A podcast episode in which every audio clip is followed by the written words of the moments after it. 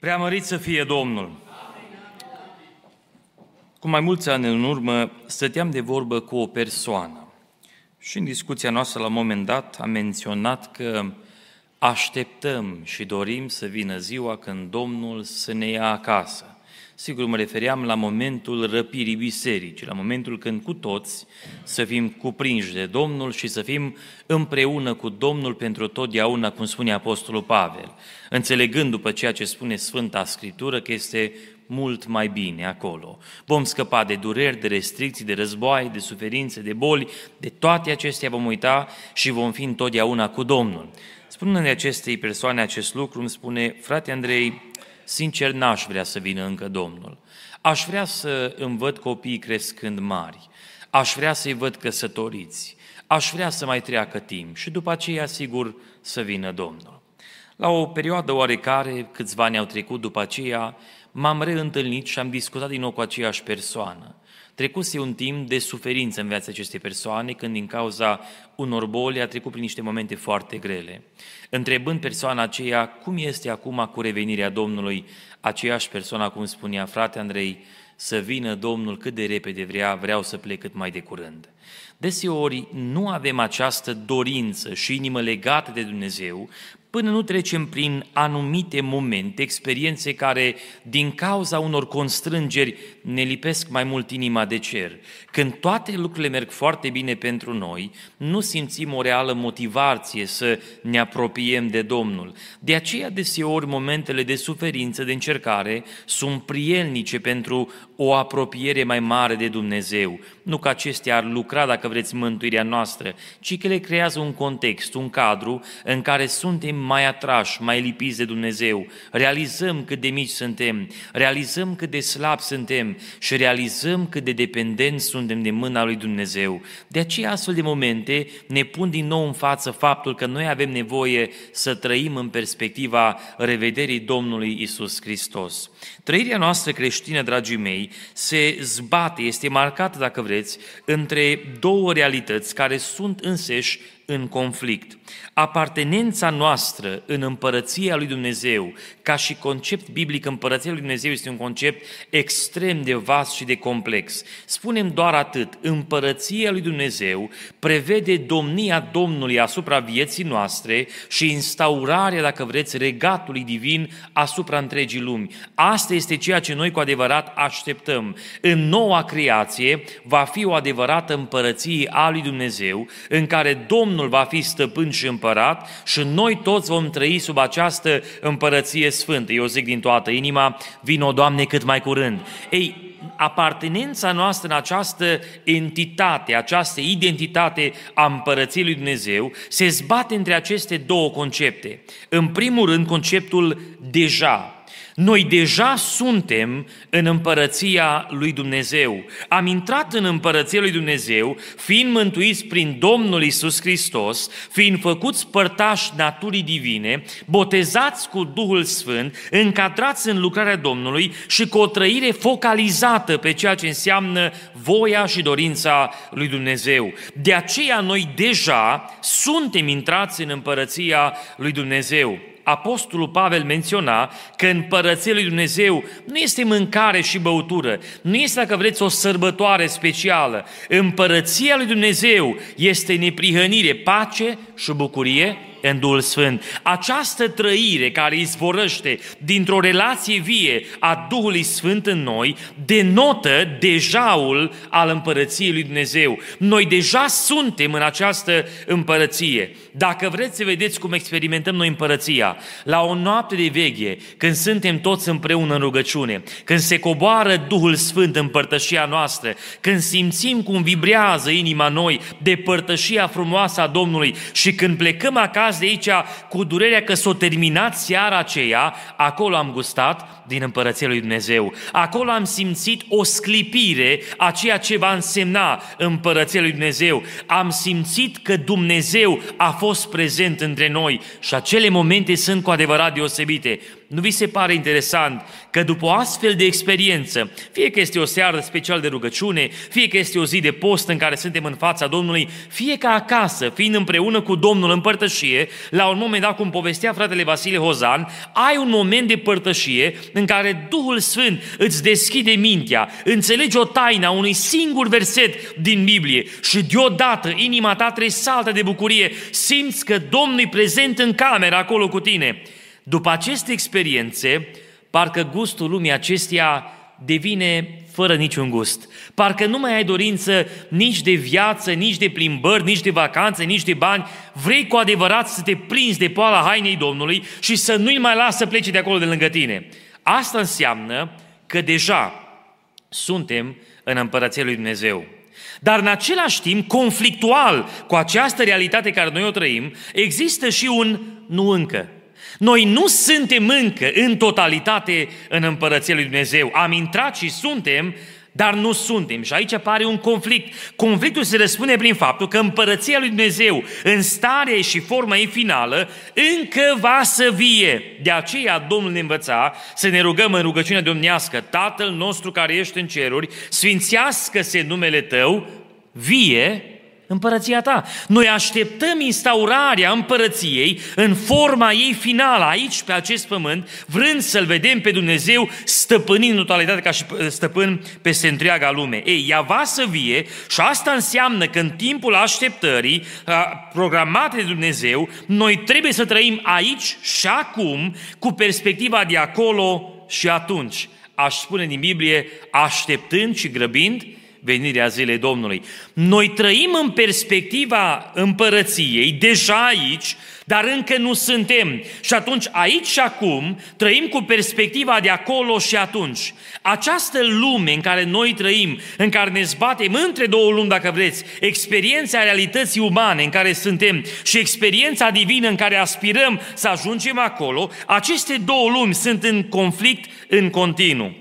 Aceste două realități cauzează conflictul nostru zilnic în viața noastră. Am o dorință vie după Dumnezeu. Doresc să-L întâlnesc pe Domnul. Las pe Duhul Sfânt să mă sfințească. Dar încă trebuie să lucrez, să-mi cumpăr cele necesare, să construiesc case, să îngrijesc de familie. Asta înseamnă că în viața mea există o balanță extrem de fină. Aș numi eu ca și cum a merge pe muchie de cuțit. Pentru că în realitate eu sunt conectat cu cerul, trăiesc după lucrurile de sus, dar în experiența mea umană încă sunt aici. Și atunci va trebui să trăiesc și în experiența umană mai departe. Ei, este ușor să ne pierdem în extreme și Dumnezeu nu vrea așa ceva. De aceea sunt versete în Biblie care corectează această mentalitate de extremă. Observați-le. Putem să intrăm în extrema pământească. Uităm de faptul că Dumnezeu ne-a mântuit și scopul lui este să avem o experiență reală cu El, trăind aici și acum, ca și cum am fi acolo deja, în experiența și părtășia împreună cu El. O astfel de stare duce pe om să alerge doar pentru ceea ce este pământesc. Apostolul Pavel spunea în Filipeni, în capitolul 2 cu versetul 21, despre modalitatea în care unii oameni trăiesc, cei drept, toți umblă după foloasele lor și nu după ale lui Hristos. Așa ne explicăm că sunt unele persoane care măcar că au intrat în părtășie cu Domnul, se pierd în extrema pământească trăind doar pentru aici acum. Nu-l vezi la adunare, nu-l vezi la rugăciune, nu trăiește într-o zi de post, nu are moment de închinare cu Domnul, nu are părtășie cu Scriptura, el cu toate că este botezat în apă, cu toate că aderă unii biserici creștine, a sa viață nu demonstrează nimic creștin. El trăiește doar pentru lumea aceasta, pentru că umblă după foloasele sale, extrema pământească. Am mai putea invoca de aici Matei capitolul 24. Domnul Hristos în încheierea pildelor care le dă până intră în 25 spune astfel în versetul 48. Dar dacă este un rob rău care zice în inima lui, stăpânul meu zăbovește să vină. Asta e așteptarea răpirii, ce spune Domnul Hristos aici. Va veni Domnul, va veni Domnul, dar încă nu vine. Și dacă spune în inima lui că nu vine, dacă va începe să bată pe tovară și lui de slujbă, să mănânce și să bea cu bețivii. Se pierde în extrema pământească. El începe să participe cu lumea împreună, merge la petreceri cu lumea împreună, se axează pe trăirea pământească și intră în conflict cu ceilalți din cauza că pentru el tot ce real este aici și acum. Asta este o extremă și extrema asta nu este bună. Similar există o altă extremă care ne poate afecta și cu toate că noi am spune, păi extrema mai favorabilă, nu este favorabilă și nu este de dorit. Asta este extrema spirituală. Sunt persoane care spun, e adevărat, Domnul ne-a mântuit, aleluia, în Împărăția Lui Dumnezeu, noi deja conectați cu cerul, am uitat de tot ce e aici.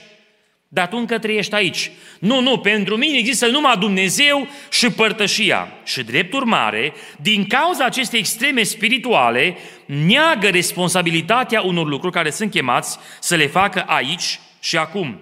Apostolul Pavel contracarează această mentalitate și cu asprime mustră pe unii care fac astfel. 1 Timotei 5 cu versetul 8.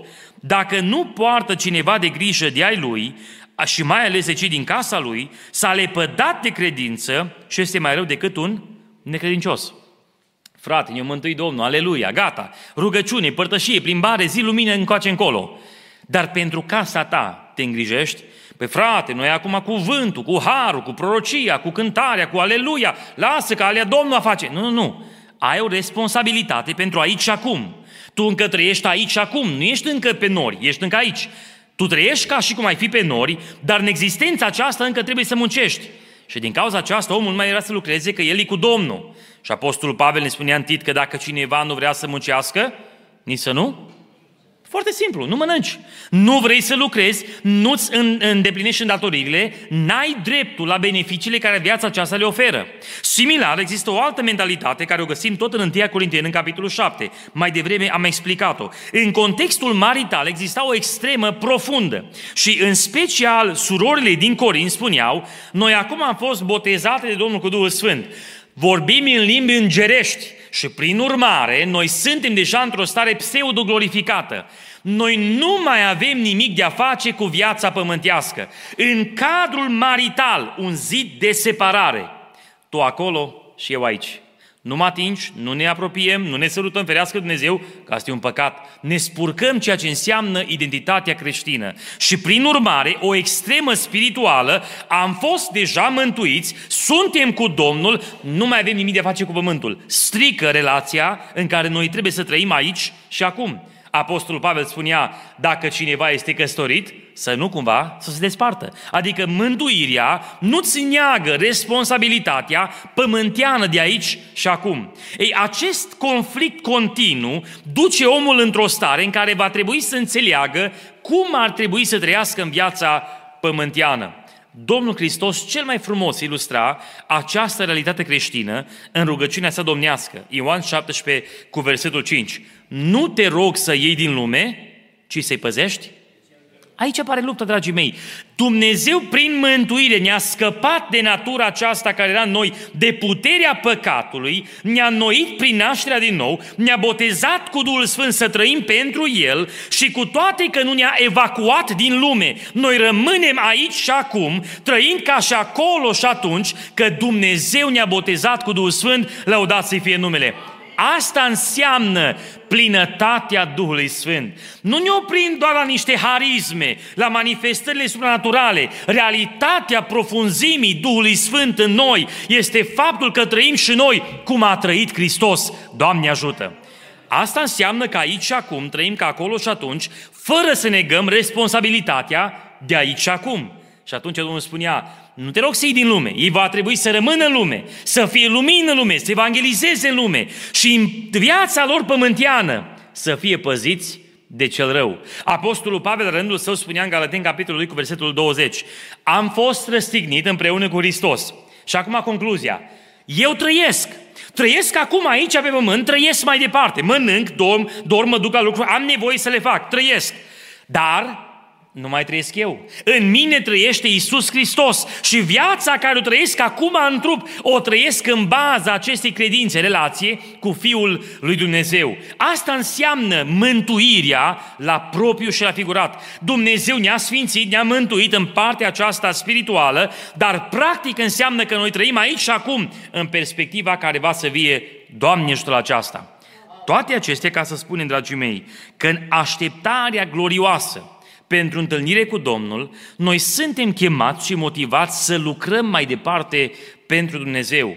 Noi nu ne dezlipim de societate, mergând undeva pe muntele Atos, cum se spunea, și stăm acolo ca niște călugări, nu vorbim cu nimeni, nu facem nimic decât noi cu Domnul și rugăciunea. Noi suntem chemați să lucrăm până va veni Domnul. Și așteptarea noastră este, Doamne, vino cât mai curând, cum spunea Petru, așteptând și grăbind venirea zilei Domnului. Apostolul Pavel, acum în încheierea acestui capitol deosebit de important și minunat, în care prezintă realitatea învierii din morți, conclude prin a spune, dacă Domnul vine, până vine Domnul, lucrați cu sârguință pentru Dumnezeu. Și ca să ne motiveze, ne încheie în ultimul pasaj realitatea răpirii bisericii. Am intrat în tema aceasta numind-o lucrați în așteptarea nădejdii slăvite așteptând fericita noastră nădejde, spunea în capitolul 1, în capitolul 2. Asta înseamnă răpirea bisericii și glorificarea noastră. Asta este slăvita și glorioasa nădejdea bisericii. Pentru asta trăim, să ajungem cu Domnul pentru totdeauna, să fim schimbați, eliberați de starea aceasta și să fim cu Domnul pentru totdeauna. Asta e nădejdea bisericii. De aceea creștinii ar trebui să fie cei mai fericiți oameni de pe pământ. Au fost schimbați, spălați, eliberați, lucrează în parteneriat cu Dumnezeu într-o mântuire altora, propovăduind Evanghelia și așteaptă întotdeauna reîntoarcerea Mântuitorului ca să fim cu Domnul pentru totdeauna. Asta este o așteptare glorioasă. Așteptarea ate- ateistă care spune că oricum intri în neființă și asta e și dacă e bine și dacă e rău, măcar într-o zi ă, se taie firul și se face întuneric pentru totdeauna. Asta este o așteptare groaznică, în care în urma unui cancer, unei boli, unei suferințe, unei persecuții, unui război, rămâi cel mai frustrat și traumatizat că am trăit viața aceasta, nici aici am avut nimica și intru în neființă, adică se încheie totul. Noi avem o așteptare reală, se întoarce Iisus Hristos, vom fi împreună cu Domnul, ne va izbăvi de ce a fost și ne va da împărăția în care împreună cu El să domnim pentru totdeauna, lăudat să fie numele Domnului. Ei, dragii mei, Apostolul Pavel spune în versetul 50, recapitulând aproape întreaga expunere din capitolul 15. Ce spun eu, fraților, este că nu poate carnea și sângele să moștenească împărăția lui Dumnezeu și că putrezirea nu poate moșteni neputrezirea. El ce vrea să facă aici este concluzia întregii lucrări care mai devreme a explicat-o. Noi înviem pentru că Hristos a înviat din morți și dacă Hristos a înviat din morți și noi vom învia din morți, este argumentul fundamental. După care merge să ne explice explice de ce e important. Că dacă Hristos ne-a înviat și noi trăim pentru El, suntem cei mai nenorociți dintre oameni. Prin urmare, această înviere a Lui ne responsabilizează pe noi în trăirea noastră pământiană. Dar cum vor învia morții? Și Pavel ne explică cum vor învia morții, pentru că este trupul acesta semănat în pământ și învie un alt fel de trup de slavă, precum bobul de grâu care este pus în pământ, dă naștere unui spic care nu este la fel ca și bobul, dar îi reprezintă entitatea bobului similar. Trupul meu este pus în pământ și va învia în nemurire într-un trup de slavă și de glorie făcut de mâna lui Dumnezeu casa noastră din cer, cum spunea Apostolul Pavel. Toate acestea mergând până la încheiere când spune Pavel, oameni buni, ce vreau să vă explic vouă, că pentru entitatea aceasta spirituală nu se poate ca trupul ăsta de carne să intre acolo, este o imposibilitate. Ar fi precum am spune eternitatea, ca analogie să înțelegem noi, va fi întotdeauna în apă. Păi noi în apă nu putem trăi ca și ființe umane, nu putem trăi sub apă. Și atunci, ca să intrăm în spațiul acela diferit, va trebui o schimbare diametrală a biologiei, a naturii noastre, ca să putem trăi în apă. Similar spune Pavel, spațiul spiritual în care noi vom intra nu este la fel ca acesta în care noi trăim. Va trebui un trup de slavă ca să poată trăi în parametrii de slavă în care ne duce Domnul. De aceea, Nimeni nu poate fi mântuit prin ritualurile unei religii, pentru că religia nu poate mântui, dragii mei. Religia nu schimbă carnea. Religia conformează carnea la anumite standarde care oricum nu le poate împlini. Atâta face. Dumnezeu naște din nou prin Duhul Sfânt și ne dă o entitate nouă care să fie împreună cu El lăudat să fie Domnul. Asta înseamnă concluzia întregii expuneri. Mai rămâne o întrebare. Bun, Domnul când vine, oare toți vor fi murit? Ce se întâmplă cu cei care încă mai sunt în viață? Și Apostolul Pavel acum intră în pasajul din această seară, versetul 51. Iată vă spun o taină. Cuvântul taină înseamnă musterion, care în limba greacă întotdeauna reprezintă ceva ce nu poate fi cunoscut din prismă umană, ci revelat prin revelație divină. Asta, dragii mei, înseamnă nu că nu poate fi înțeles, ci realitatea acestei taine, acestui mister, nu poate fi conceput uman, ci doar dacă Dumnezeu, din hambarul său de înțelepciune, ne extrage de acolo taina să ne ofere și nouă. Apostolul Pavel spunea, vedeți câtă slavă are Duhul Sfânt în taina aceasta care mi s-a descoperit mie vis-a-vis de lucrarea cu privire la voi, Hristos în voi, nădejdea slavei. Astea sunt misterele Bibliei, dragii mei. Adică, în Vechiul Testament, prin revelație, această taină care Pavel acum ne-o expune, nu există. Și dacă vă uitați în tot Vechiul Testament, realitatea spre care Pavel vorbește nu o veți găsi. A, că vor învia morții. Scrie în Vechiul Testament. Este o realitate care era așteptată. Dar e ceva mult mai profund în ceea ce spune Apostolul Pavel. Și acest mister descoperit prin Duhul Sfânt ni se arată în această seară. Nu vom adormi toți, dar toți vom fi schimbați. Fac aici o remarcă. Cât de minunat prezintă Biblia trecerea din viața celor mântuiți. Cuvântul a dormi este folosit covârșitor în Noul Testament pentru cei care mor în Domnul Isus Hristos, cei care sunt mântuiți. Vă dau un exemplu. În fapte, în capitolul 7, cu versetul 60, Ștefan, martirul, murea ucis cu pietre. Apoi a îngenunchiat și a strigat cu glas tare, Doamne, nu le ține în seamă păcatul acesta. Și după aceste vorbe a, a murit. Nu? Zice, a murit, nu, a murit omul. Gata, susținți cu viața lui a adormit. Pentru că cei ce sunt a lui Dumnezeu adorm în Domnul Isus Hristos. Și în capitolul 15, de patru ori apare expresia adormit.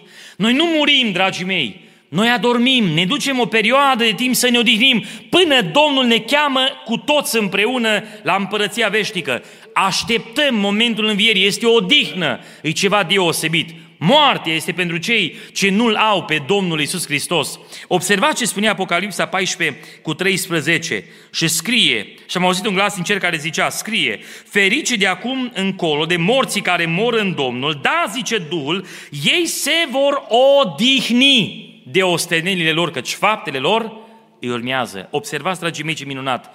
Noi adormim în Domnul. Întâia Tesaloniceni, capitolul 4, din nou despre răpire vorbește cei ce au adormit în Domnul. Asta este frumusețea. Noi care iubim pe Dumnezeu, ne odihnim. De ce? De ceea ce am lucrat pentru Dumnezeu. De aceea ne reîntoarcem. Responsabilitatea mea și a dumneavoastră ei nu să stăm la geam să vedem când vine Domnul, îi să așteptăm lucrând cu sârguință până la întoarcerea Domnului Isus Hristos. Această realitate este cuprinsă în expresia a dormi în Hristos. Nu vom adormi toți în schimb, dar cu toate că nu adorm toți, toți vor fi schimbați. Acum, expresia toți, care înseamnă toți, nu este o expresie universalistă, adică toți inevitabil vor fi și mântuiți odată. Nu. Ci expresia toți aici se referă la grupul select a celor care sunt deja mântuiți. Spuneam că a dormi se referă la cei care mor în Domnul. Adică toți care sunt al lui Hristos, nu toți vor adormi, nu toți vor trece din viață, vor muri în expresia noastră umană,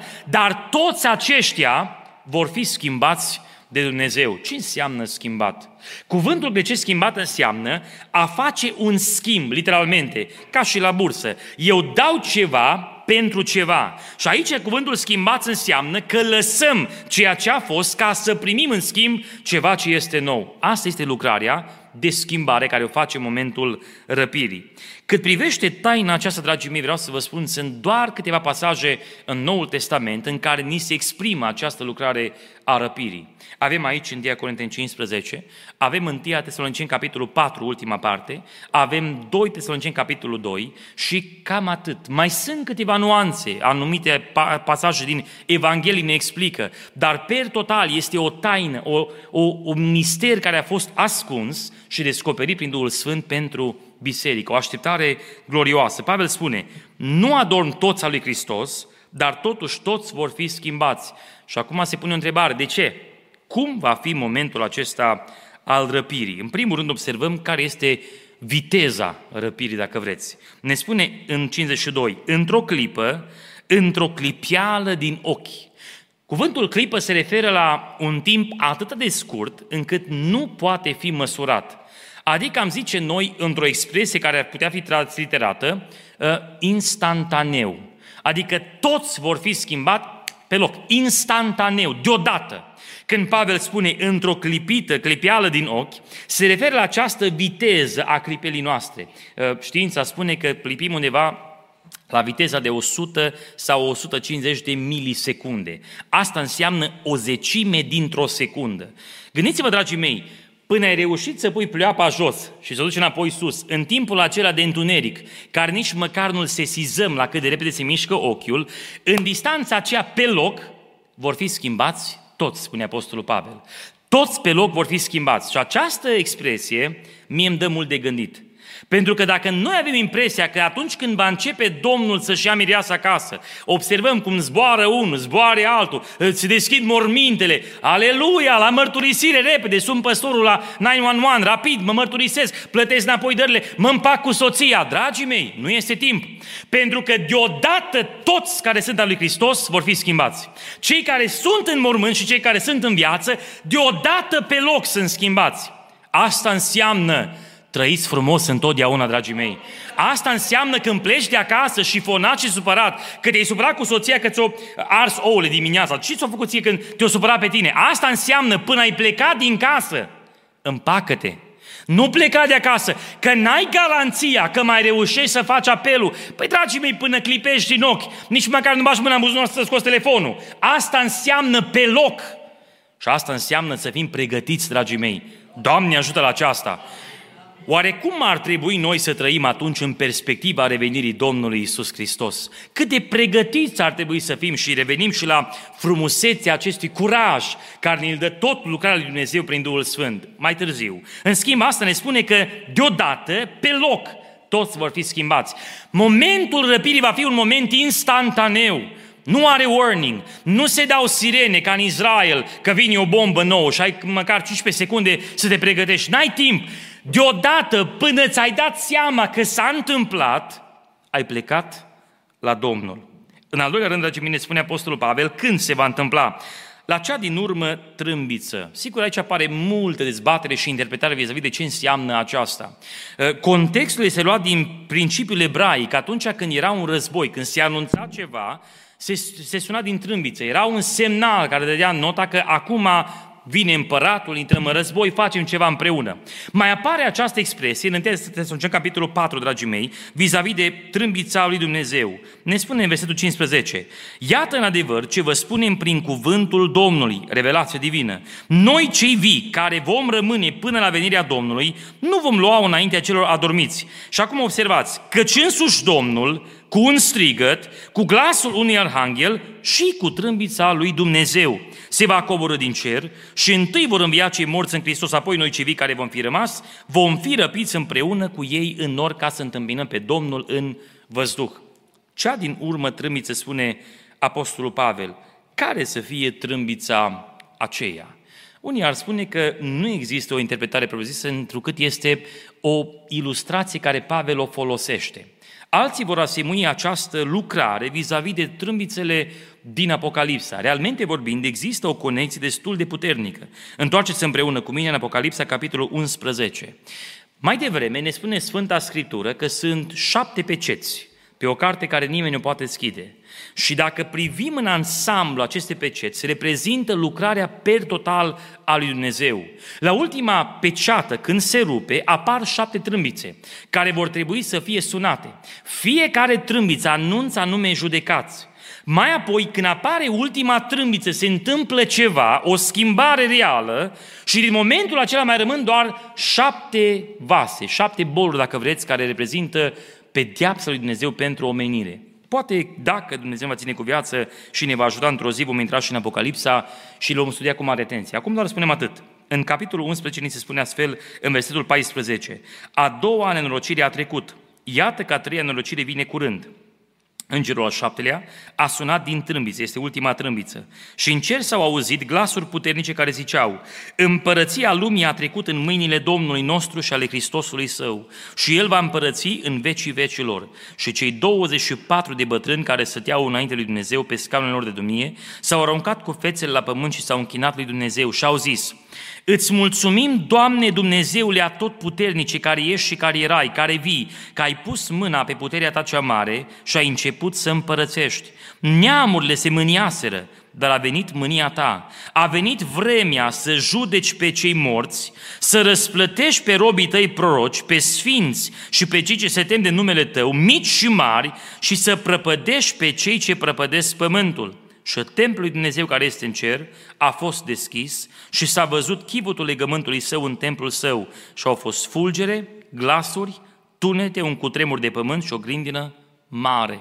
Este, dacă vreți, schimbarea împărății. A venit vremea să împărățești Tu, Doamne. A venit vremea judecății și găsim că și biserica are o judecată în 2 Corinteni, capitolul 5, va trece pe la scaunul lui Hristos pentru a răsplăti pe cei ce sunt oamenii tăi mici și mari și în momentul acesta să prăpădești pe cei ce prăpădesc pământul. Aici intrăm în faza finală în care Dumnezeu va distruge literalmente acest pământ pentru toate păcatele săvârșite. Toate acestea să spunem că există un moment când Dumnezeu își va lua biserica acasă. Ce nu putem face pe aceste texte, dragii mei, este să punem o dată când Domnul se întoarce înapoi. Acel moment, acel ceas, cum spunea Biblia, este atât de necunoscut încât ne spune în Matei 24 că despre momentul acela, ziua și ceasul acela, nu știe nimeni, nici îngerii și nici Fiul ne spune. Unii vor spune, păi asta era Hristos în natura sa umană și-a auto-limitat cunoștința sa măcar că era Dumnezeu, dragii mei, niciodată nu și-a limitat existența sa de Dumnezeu. Mai apoi, când îl vedem glorificat, este întrebat din nou acum și Domnul glorificat spune, nu-i treaba voastră. Apare în Apocalipsa și noi spunem că Apocalipsa este a lui Ioan, e fals. Apocalipsa este a Domnului Hristos. Pentru că Apocalipsa, ca și cuvânt, înseamnă descoperire, revelație. Și așa începe Apocalipsa 1 cu 1. Apocalipsa lui Isus Hristos, descoperirea lui Isus Hristos, pe care i-a dat-o Dumnezeu ca să arate robilor săi lucrurile care se întâmple în curând. Deci această descoperire, Tatăl a vrut să o ia din sine, prin Fiul, să o dea bisericii. Vă întreb, în Apocalipsa, ni se dă data răpirii bisericii sau nu? După toate indiciile care sunt și oricum le vrei să învârți și culorile și balaurul și toate cele, dragii mei, nu există dată, pentru că această dată Tatăl a păstrat-o sub stăpânirea sa mărit să fie numele. Ei, dragii mei, asta înseamnă că ne reîntoarcem la cel mai de bază lucru care Hristos ne-a învățat. Ce vă zic vouă, zic tuturor, vegheați și Doamne ajută. Dacă răpirea este un moment instantaneu, într-o clipă, adică nici nu poți să cuantifici cât de repede se va întâmpla, înseamnă că n-ai timp de pregătire va trebui întotdeauna să fii pregătit, Doamne ajută la aceasta. Ei, dragii mei, la cea din urmă trâmbiță. Trâmbița va suna și acum observați două lucruri. Morții vor învia nesupuși putrezirii și noi vom fi schimbați, spune Apostolul Pavel.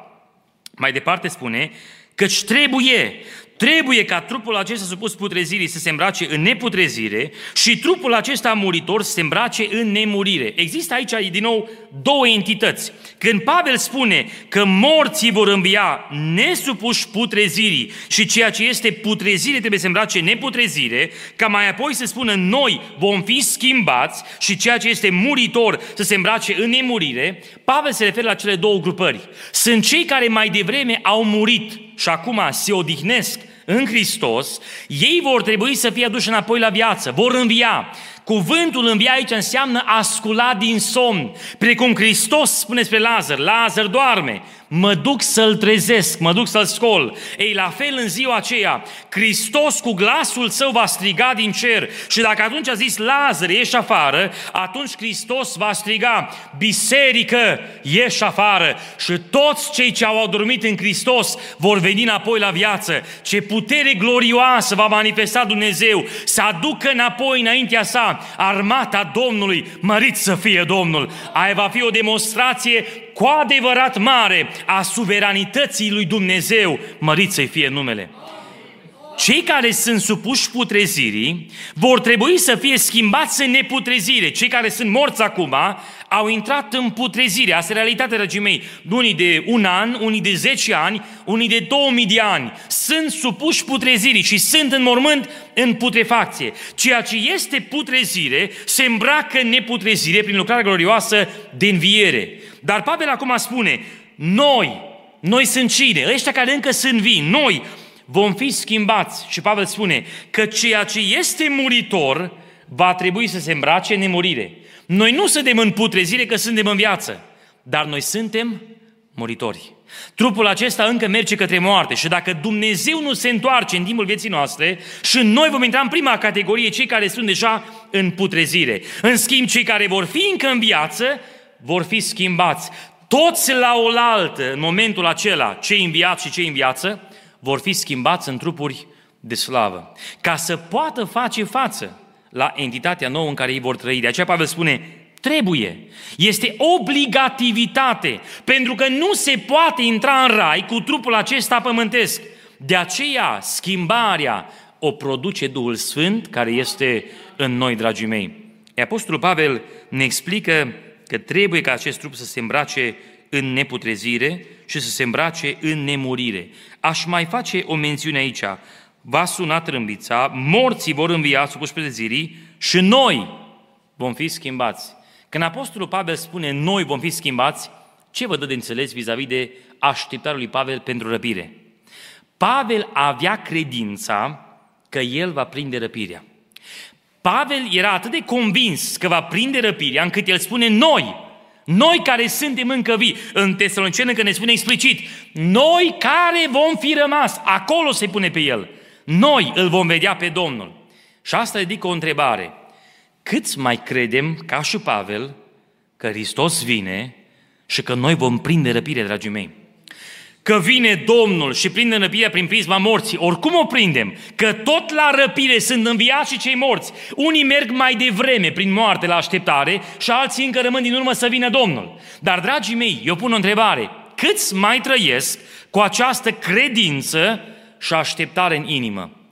Probabil printre doctrinele cele mai contestate, astăzi este răpirea bisericii. Ceea ce spunea Petru, sunt mulți pagiocoritori care pun la îndoială mai vine Domnul sau nu? Uite că au murit și bunicii, și părinții, moare și o generație și alta și de ani de zile se predică, se prorocește că e aproape Domnul și uite că nu a venit Domnul. Dragii mei, Domnul e foarte aproape. Eu cred că în viața noastră vom prinde răpirea. S-ar putea să mai dureze timp și noi vom prinde în prisma cealaltă, ca dormim și vom fi sculați la viață cu Domnul. Dar Pavel spune, noi vom fi schimbați. Asta înseamnă pentru mine și pentru tine, dragul meu ascultător, fi gata pentru întâlnirea cu Domnul Isus Hristos. Trăiește fiecare zi ca și cum azi se întoarce Domnul după tine, fiind îndrăgostit de momentul răpirii și așteaptă grăbind venirea zilei Domnului. Doamne ajută la aceasta! Credem că Domnul vindecă. Credem. Am, sigur că Domnul. Am auzit că pe fratele, pe soră i vindecat Domnul. Pe tine te vindecă Domnul. A, pe frate, dacă e voia Domnului, nu știu, nu avem credință. Credem că Domnul vorbește. Am auzit de prorocii profunde, puternice, laudă lui Dumnezeu. Dar mă, ți-o vorbit ție Dumnezeu, crezi? A, păi frate, acum cum e proroci în ziua de azi, mai greșesc, mai încurcă, mai, mai știi cum? Nu, sigur dacă chiar vorbi Domnul. Nu credem, dragii mei. Credem și nu credem. Realitatea este că Isus Hristos se întoarce și cu sau fără credința ta, El oricum vine. Contează unde vei fi găsit în momentul reîntoarcerii sale. Pavel spune, noi care vom fi rămas, îl vom întâmpina pe Domnul. Doamne, ajută-ne pe noi să fim gata. El ne spune că atunci când trupul acesta supus putrezirii se va îmbrăca neputrezire, cei morți înviați și ce este muritor va fi îmbrăcat nemurire, cei vii vor fi schimbați, atunci se va împlini o promisiune vechi testamentară. Moartea a fost înghițită de biruință. Pavel aici combină două prorocii din Vechiul Testament. În primul rând, ia pe Isaia, capitolul 25, și ne spune Isaia în versetul 6. Domnul oștirilor pregătește tuturor popoarelor pe muntele acesta un ospăț de bucate gustoase, un ospăț de vinuri vechi, de bucate miezoase, pline de măduvă, de vinuri vechi și limpezite. Acum observați ceva. Mai devreme ne spune, în versetul 2, căci ai prefăcut cetatea Babilon într-un morman de pietre, cetățuia cea tare, într-o grămadă de rămături, cetatea cea mare a străinilor este nimicită și observați, și niciodată nu va mai fi zidită. Când Isaia prorocește, vreau să vă spun că această prorocie n-are cum să fie împlinită atunci. N-are cum. Deoarece Babilonul, ca și entitate, a dispărut atunci, istoric vorbind, dar Babilonul încă trăiește, dragii mei. Imperiul anticristic încă lucrează și va culmina când Babilonul, curva cea mare, va fi reconstruit, rezidit în sistemul apocaliptic. Vremile acelea sunt mai aproape de noi decât vă dați seama. Ce vedem acum în Orientul Mijlociu este o reală scrâmpeie de ceea ce vine, dragii mei. Îi gata să se instaureze și în națiunile pământului dau mâini de pace și pregătesc tratate ca să facă mai departe ceea ce este scris în Sfânta Scriptură. Când ne spune aici că Babilon a fost dărâmat și nu mai este, nu e aici.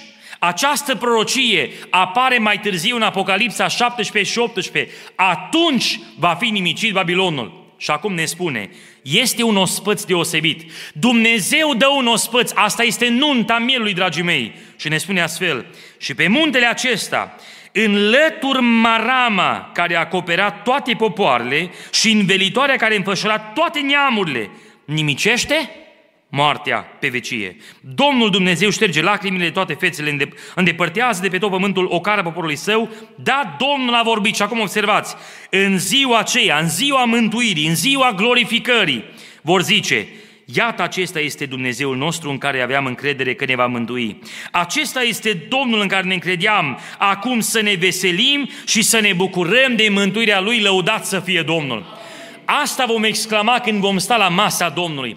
Când vom privi în istoricul vieții noastre, prin câte văi am trecut, prin câte lupte, greutăți, prin căderi, prin ispite, prin păcate, prin boli, prin suferințe, prin persecuții, și am ajuns la masă cu mielul. Vom spune, ăsta e Domnul care ne-a mântuit. Ăsta e Dumnezeul în care aveam încredere că ne va scoate biruitori. Atunci se va împlini prorocia aceasta, lăudat să fie Domnul. Și Pavel spune, când se întâmplă această răpire, când ajungem acolo, se împlinește prorocia, moartea a fost înghițită, a fost consumată, sfâșiată de biruință. Victoria este lui Dumnezeu, mărit să fie numele. Și dacă moartea azi încă stăpânește, nu uitați, moartea a fost învinsă de 2000 de ani. Hristos într-o zi își va lua mireasa acasă, va călca moartea în picioare și ultimul vrășmaș care va fi zdrobit va fi moartea. Lăudat să fie Domnul.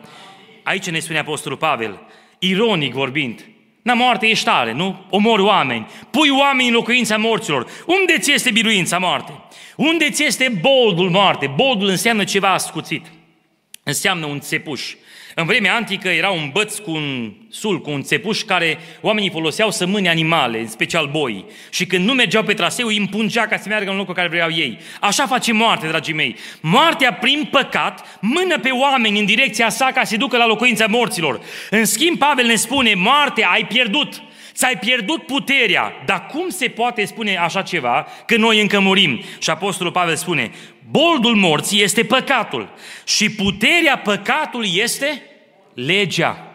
Observați, dragii mei, înțepătura morții este păcatul. Moartea are putere să bage oamenii în locuința morților doar prin păcat. Căci prin păcat toată omenirea își primește dreapta răsplătire, adică să intre în moarte. În schimb, puterea păcatului este lege. Și aici pare ciudat. Fratele Hozar mai devreme explicase foarte bine acest concept. Hristos a venit în lume ca să ne izbăvească de sub blestemul legii și ca să ne dea viața veșnică. Adică, dragii mei, noi nu mai suntem sub rânduiel și legi în speranța că vom fi mântuiți. Noi am fost spălați prin sângele lui Isus Hristos, născuți din nou prin jertfa sfântă, puși în părtășie cu Dumnezeu prin Duhul Sfânt și astfel noi trăim sub legea lui Hristos. Romani, capitolul 8, cu versetul 2, Apostolul Pavel spunea, și dacă vreți să înțelegeți ce înseamnă acest aspect, că puterea păcatului este legea, citiți Roman, capitolul 6, 7, 8, cel mai explicit ne explică Pavel ce înseamnă lupta aceasta. În capitolul 5 ne explică schimbarea identității. Noi prin Hristos am intrat în viață, nu prin ritualul și lânduiel, prin moartea sa am fost mântuiți, fără de fapte, prin jertfa lui Hristos. Lăudați să fie Domnul. Și se apar aici două categorii. Unii spun, păi înseamnă că nu-i lege. Aleluia, facem ce vrem, hai la băut, la curvici și la multe altele. Așa zic unii. Și Pavel spune în Roman, capitolul 6, stați, stați, stați. Să păcătuim că nu mai este lege, că avem har, ferească Dumnezeu, spune Pavel, că cine a murit față de păcat, e mort față de păcat. Adică el nu mai poate trăi în păcat. Dar apare o altă categorie care spune, da, da, stai că totuși uh, sunt rânduieli, sunt legi, trebuie să le păstrăm ca să fim plăcuți lui Dumnezeu. Și asta e parte legalismului. Și în Roman 7, Pavel spune, păi dacă cineva moare de drept, este liberat de sub legământul în care era și acum unit într-o entitate nouă. Și Pavel spune, noi eram sub lege. Câtă vreme trăiam în păcat, legea ne condamna și noi eram atâțați la moarte. Că puterea păcatului stă în lege. Dacă nu există o lege scrisă explicit, eu pot să fac ce vreau. Cine ești tu să-mi spui că eu greșesc? Când apare legea, legea mă contracariază și mă judecă pe deplin. Legea îmi provoacă moartea și legea este bună. Nu este rea. Legea mă arată cine sunt eu și unde ar trebui să fiu și incapacitatea mea de a ajunge acolo. Dar acum Apostolul Pavel face un strigă de bucurie. O, nenorocitul de mine, cine mă va scăpa de acest trup de moarte? Roman 7 cu 25 acum. Mulțumiri fie aduse lui Dumnezeu prin Isus Hristos, Domnul nostru. Mântuirea noastră s-a efectuat prin Domnul Isus Hristos.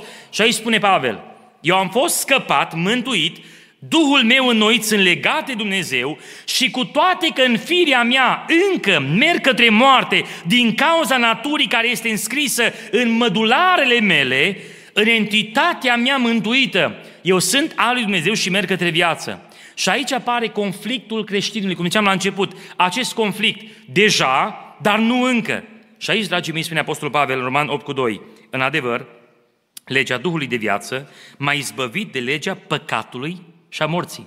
În momentul când eu am murit împreună cu Hristos în naștere din nou, Dumnezeu dezbracă puterea păcatului din mine. În momentul acela eu nu mai sunt sub legea păcatului și a morții. Sunt viu prin Isus Hristos. Cine moare, zicea Hristos, nu mai moare, ci a intrat din moarte direct la viață, nu mai vine la judecată. Hristos l-a mântuit, lăudat să fie Domnul. Totuși ne speriem că acum cum e cu legea. Și Apostolul Pavel spune în Romani 8 cu 4, pentru ca porunca legii să fie împlinită în noi, care trăim nu după îndemnurile firii pământești, ci după îndemnurile? Dragii mei, dacă ești un creștin mântuit, este imperativ să fim îmbrăcat cu puterea Duhului Sfânt, nu se poate altfel. Nu le putem dezlipi una de alta. Noi suntem botezați de Duhul în trupul lui Hristos și adăpați din izvorul vieții a Duhului Sfânt. Această lucrare a Duhului Sfânt în mine mă crește spre mântuire, mă sfințește, îmi dă ghes, îmi dă dorință după Dumnezeu și mă face să fac alergie la păcat. Sunt copii care sunt alergici la alune. Dacă ai deschis un borcan cu alune lângă ei, moare numai de la miros. Așa alergici sunt. Asta se întâmplă în viața unui creștin născut din nou. Ideea că un creștin născut din nou mai dorește păcatul este o crasă anomalie care nu poate fi exprimată, dragii mei. Un creștin născut din nou îl vrea pe Dumnezeu, dorește părtășia cu Domnul, dorește sfințirea, umblarea cu Duhul Sfânt. Asta vrea cel mântuit, că este în trupul lui încă ațățat prin simțuri.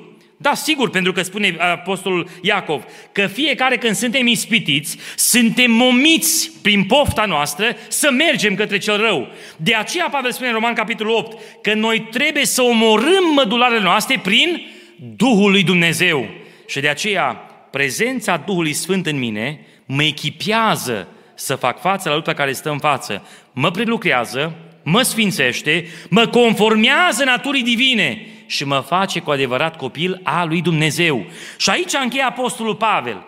Boldul legii, este păcatul. Puterea păcatului este în lege, boldul morții. Și atunci, dragii mei, când ne întoarcem înapoi, cum putem fi mântuiți, spune Pavel? Dar mulțumiri fi aduse lui Dumnezeu, care ne dă biruința prin Domnul Isus Hristos. Este un prezent continuu, care continuă să ne dea biruință.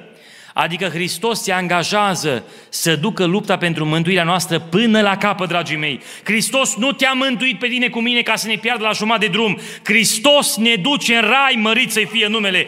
Cine vă poate smulge din mâna lui Isus Hristos? Nici moartea, nici îngeri, nici demon, nici diavolul. Nimic nu ne poate lua din dragostea lui Dumnezeu care este în Hristos. Lăudat să fie numele Său. Și inima mea, ea rea și necredincioasă, îi noită, spălată, schimbată de puterea Duhului Sfânt care lucrează în mine. Lăudat să fie Domnul. Din toate punctele de vedere, Dumnezeu lucrează mântuirea noi. De aceea Pavel spune, de aceea, prea iubiții mei frați, bucurie mare, fiți tari și neclintiți. Nu mai credeți orice fel de învățătură care vine. Nu mai credeți că Dumnezeu a uitat de promisiunile Lui, că nu mai vine răpirea, că întârzie Domnul. Nu mai credeți baliveli în acesta, cum zicem noi românii. Credeți că Dumnezeu lucrează mântuirea noi. Și vine ziua izbăvirii când Domnul se întoarce înapoi. Lăudați să fie Domnul. Și acum ne spune, bun, ca și ucenicii, în biserică și toți în sus. Tăiem tavanul și ne uităm, vine sau nu vine? Hai, așteptăm să vină Domnul. Și Pavel spune, nu. Exact ce au spus îngerii pe muntele înălțării, ne spune și nouă Pavel, sporiți totdeauna în lucrul Domnului. Asta înseamnă, dragii mei, jerfiți-vă pentru Hristos. Lucrați pentru Hristos. Mă reîntorc ce spunea și duminică, dragii mei. Suntem chemați să contribuim la lucrarea Domnului mult mai mult decât numai cu banii noștri. Dă un telefon la un bolnav, Fă o mâncare unei mame care este obosită. Du-te și vizitează pe cineva acasă. Mergi în misiune. Fă lucrarea lui Dumnezeu. Și când încep să obosești spunând, da, se merită, Pavel ne spune că știți că osteniala voastră, oboseala voastră în lucrare, nu este zadarnică. De aceea mă reîntorc la Apocalipsa 14.